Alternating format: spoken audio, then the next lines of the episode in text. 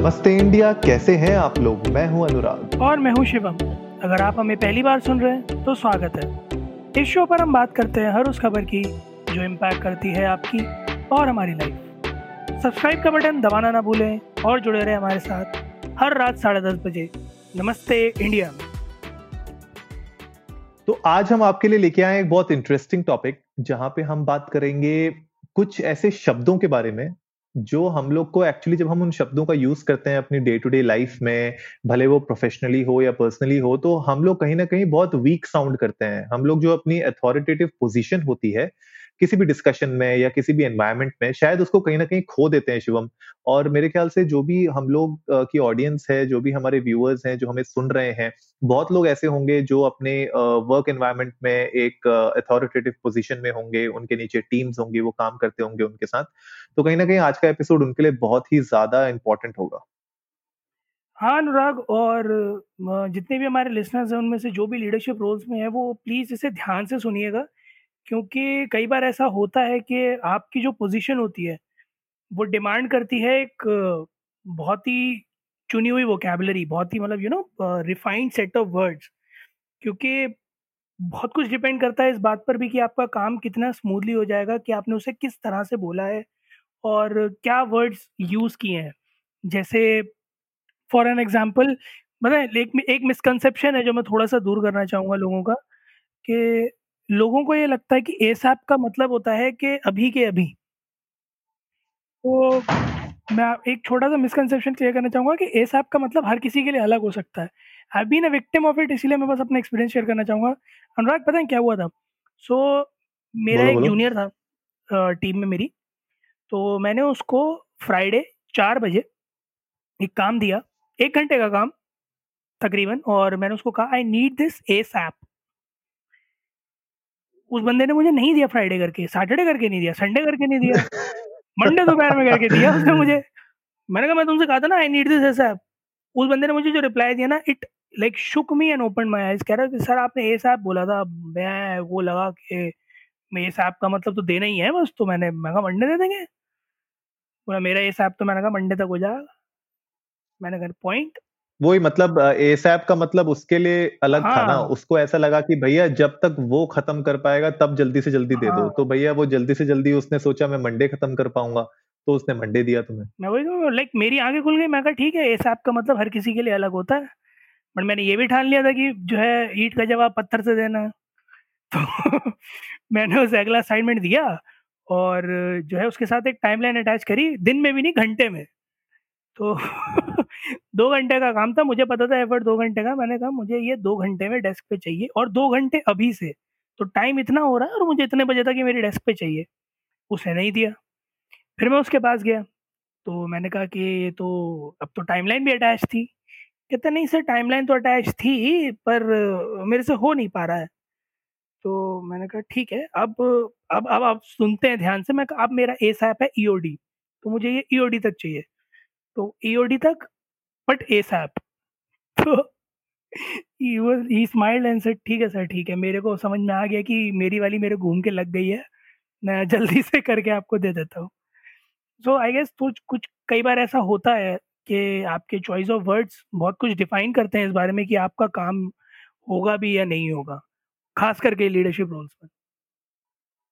बिल्कुल यार तो एसएप के बारे में तो शिवम ने आपको बताया, जो अगला वर्ड होता है वो है थिंक जो थिंक शब्द है ना वो बेसिकली क्या करता है कि कभी कभी हम लोग ऐसी सिचुएशन में आ जाते हैं जहाँ पे हमें Uh, कोई डिसीज़न मेकिंग करनी होती है या किसी को uh, कोई सजेशन देना होता है तो हम लोग यू नो बोलते हैं कि आई थिंक ऐसे कर लेना चाहिए था। I think we should do this I think you should try to do this जब भी हम लोग ये थिंक का शब्द यूज़ करते हैं ना तो सामने वाले को ऐसा लगता है कि आप भी कंफ्यूज हो।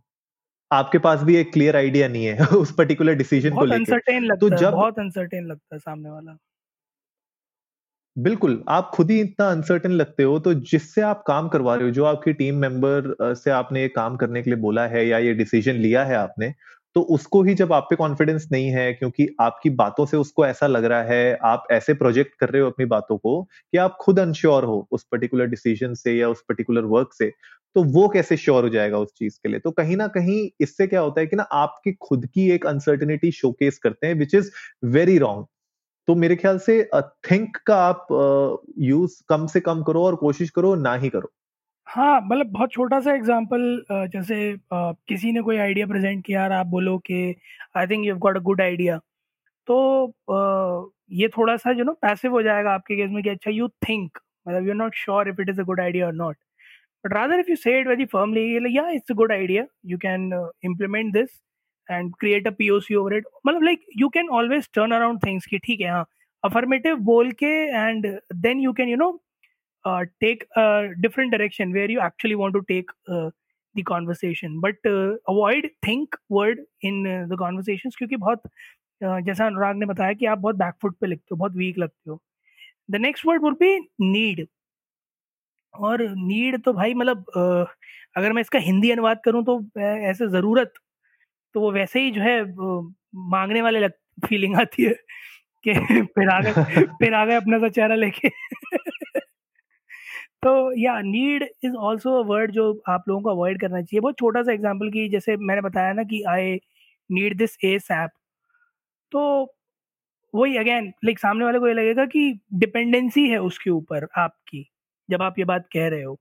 और वो अपने आप को ऊँचा समझेगा, आपको नीचा। लिटरली दिस हैपन्स और यहीं कहीं कहानी फिर खराब हो जाती है जब आप नीड लगा देते हो कि I need you to do this I need you to you know submit the report as soon as possible या ऐसा कुछ भी आप नीड वर्ड के साथ जब अटैच करते हो ना तो फिर आपकी, आप काम कम ज़रूरत ज़्यादा लगती है आपकी कि आप, आपकी, आपका काम ही नहीं चलेगा इसके बिना। और फिर अगला बंदा ये समझ लगता है कि आप नीचे हो, वो ऊपर है।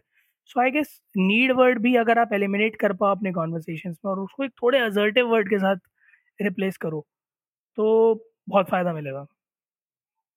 हाँ बिल्कुल यार। और नीड uh, के साथ साथ ही अगर मैं बात करूँ वांट वांट भी एक तरीके से नीड क्या से सिमिलर टेरिटरी में आने वाला वर्ड है। तो जब हम वांट की भी करते हैं ना तब वांट भी क्या होता है कि आप का जो स्टेटमेंट है जब आप वांट जोड़ देते हो उसके साथ ना तो वहीं पे भी कहीं ना कहीं ऐसा लगता है कि आप ना कहीं ना कहीं कुछ मांग ही रहे हो, या आप एक, कहते ना कि एक असर्टिवनेस लैक करते हो कहीं ना कहीं। ठीक है? तो कहीं ना कहीं आप जब बात कर रहे हो, या आपको लेट्स से एक एग्जांपल है, जहाँ पे आपने बोला कि यार I want this report by Friday ठीक है? वांट की जगह सिंपल बोल दो please have this report by Friday ठीक है ना? आप सिंपली आप एक क्लियर कट अपने डिसीजंस uh, को आप सामने वाले के लिए बोल सकते हो। और जैसे अगर आपने बोल दिया कि कोई बोलते ना कि वो अप्रेजल के टाइम में आई वांट अ रेज ठीक है? रेज मांगने आप जा रहे हो। आई वॉन्ट अगर आप बोलोगे तो उसके पीछे यू you नो know, एक कॉन्फिडेंस लैक करते हो आप। ठीक है? तो उसकी जगह अगर आप बोलो कि I believe that you know my performance was good and you know this makes a great and strong case for a raise तो वहाँ पे ऐसा लगता है कि आपके अंदर कॉन्फिडेंस भी है। तो कहीं ना कहीं ये जो शब्दों के बारे में हम आज बात कर रहे हैं ना उसके पीछे रीजन ही है कि किस तरीके से आप अपना कॉन्फिडेंस बूस्ट अप कर सकते हो। सामने वाले के सामने आप एक अथॉरिटेटिव पोजीशन में रह सकते हो। इसी से ही मिलता-जुलता है अनुराग जैसे यू नो आई थिंक था वैसे ही गेस बहुत कॉमन लगता है कि I guess this would be good या फिर I guess will be able to get 200% profit in the next forthcoming years और ये वो। तो बहुत अनसर्टेनिटी अगेन लगती है। अगर आप डेफिनेट नहीं हो कुछ एक्शंस के साथ तो I guess I guess again अगर आप डेफिनेट नहीं हो तो आई गेस लगाने की जगह थोड़ा एक डेफिनेटिव वर्ड यूज़ करो। जैसे I guess we'll have such and such profits को आप कर सकते हो। We are expecting to have such and such profits in the forthcoming years so जहाँ पे भी आप अनसर्टेन हो फिगर्स के बारे में या फिर रिजल्ट्स के बारे में तो गेस की जगह एक्सपेक्ट या शुड बी या प्रिडिक्टेड ऐसे वर्ड्स का यूज़ करो, क्योंकि गेस बहुत ज़्यादा पैसिफिक पैसिव लगता है बट रादर देन दिस ये वर्ड्स जो होते हैं वो अजर्टिव भी हैं और जो आपका मोटो है, वो भी यू नो प्रिजर्व करते हैं। बिल्कुल यार नेक्स्ट जो वर्ड है ना, वो है होप यू नो आस लगाए फिरते हैं जब हम। तो कभी कभी हम लोग बोलते ना कि आई होप कि ये काम जैसे तुमने बताया था, तुमने अपने टीम मेंबर को बोला एसएप कर देना, उसका एसएप मंडे आया। अब तुम अगर बोल देते आई होप ये तुम मुझे शाम तक दे दोगे तो तुमने तो एक आस लगा दी कि, भैया, शाम तक शायद तुम मुझे दे दोगे, मैं बहुत खुश हो जाऊँगा अगर तुम दे दोगे। और वो बंदे का अगर मूड नहीं होगा तो वो नहीं देगा शाम को तुम्हें। तो इट्स लाइक like तुम जैसे किसी से ना प्रार्थना कर रहे हो कि आई होप कि तुम ये काम कर दोगे आई होप ये काम हो जाएगा। तो मेरे ख्याल से उन चीज़ों को हमें अवॉइड करना चाहिए स्पेशली तो होप वाला जो शब्द है ना स्पेशली अपने प्रोफेशनल इन्वायरमेंट में, उसको कम करो। तो अगर आप बोल रहे हो कि यार आई होप ये शाम तक आप कर दोगे सिंपली बोलो कि यार आई एम लुकिंग फॉरवर्ड शाम को ये रिपोर्ट मेरे पास आने के लिए।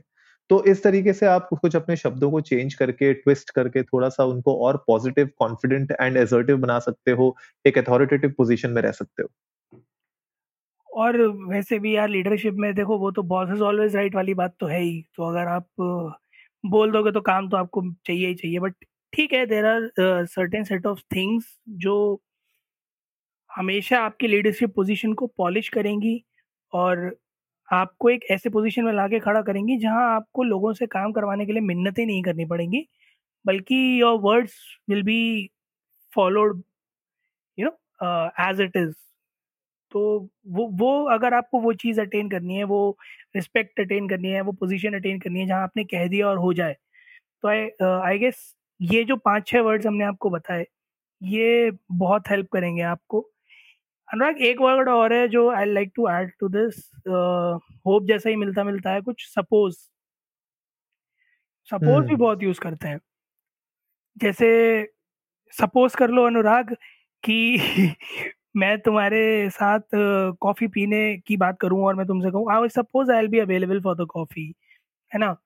तो फिर अगेन वही सबकॉन्शियसली बहुत अजीब लगता है, सामने वाले को अच्छा मतलब डाइसी या फिर अनक्लियर या वेग रादर देन दैट अगर मैं तुमसे कहूँ हाँ I I am available for coffee let's go so वो थोड़ा असर्टिव लगता है अगेन सो ट्राई कि आपके पूरे कॉन्वर्सेशंस में, जब भी आप कोई स्टेटमेंट दे रहे हो तो कहीं भी ऐसा ना लगे कि आप बैकफुट पे हट के खेल रहे हो या फिर ऐसा भी अगर अगर आप आगे बढ़ के छक्का नहीं मार सकते तो बैकफुट पे हट के भी नहीं खेल रहे हो। उसको प्ले बॉल की तरह प्लेस करो एकदम। मतलब ये ना लगे किसी को कि आप यू नो पीछे की तरफ़ धकेल रहे हो, जस्ट टू अवॉइड कॉन्वर्सेशन या any like anything like that बिल्कुल यार और आई गेस गाइस आप लोगों को ये सिक्स uh, जो हमने वर्ड्स आपके सामने रखे थे प्लस एसैप जो आपने फ्रेज हमने आपके सामने रखा इससे आपको कुछ ना कुछ इंसाइट्स uh, मिली होंगी एंड uh, हम सब लोग यूज़ करते हैं यार हम लोग भी यूज़ करते हैं अपनी डेली लाइफ में इन शब्दों को और थोड़ा डिफ़िकल्ट होता है और डिफ़िकल्ट होगा भी आप लोगों के लिए इसको इमिडिएटली अपने वोकेबलरी से ऑमिट करना क्योंकि ये ऐसे शब्द हैं जो बहुत कॉमनली यूज़ होते हैं और हर सिचुएशन में हम लोग यूज़ करते हैं। लेकिन हमने आज के एपिसोड को बनाया इसलिए था ताकि आप लोगों को पता चले कि सबकॉन्शियसली इन सब वर्ड्स का इम्पैक्ट क्या होता है हमारे प्रोफेशनल लाइफ में। तो आई होप आज का एपिसोड आप लोगों को अच्छा लगा होगा। तो हमारे साथ शेयर करिए ट्विटर पर जाके इंडिया अंडर्स को नमस्ते पे और हमें बताइए कि इनमें से कौन से ऐसे फ्रेजेस थे, कौन से ऐसे वर्ड्स थे जो आप रिलेट कर सकते हैं डायरेक्टली और इनके अलावा भी अगर आपको लगता है कोई और ऐसे शब्द है या फ्रेज है जो आप लोग यूज़ करते हो तो वो भी हमारे साथ शेयर करिए। और जल्दी से सब्सक्राइब का बटन दबाइए और जुड़िए हमारे साथ हर रात साढ़े दस बजे सुनने के लिए ऐसी ही कुछ इन्फॉर्मेटिव खबरें। तब तक के लिए नमस्ते, नमस्ते इंडिया।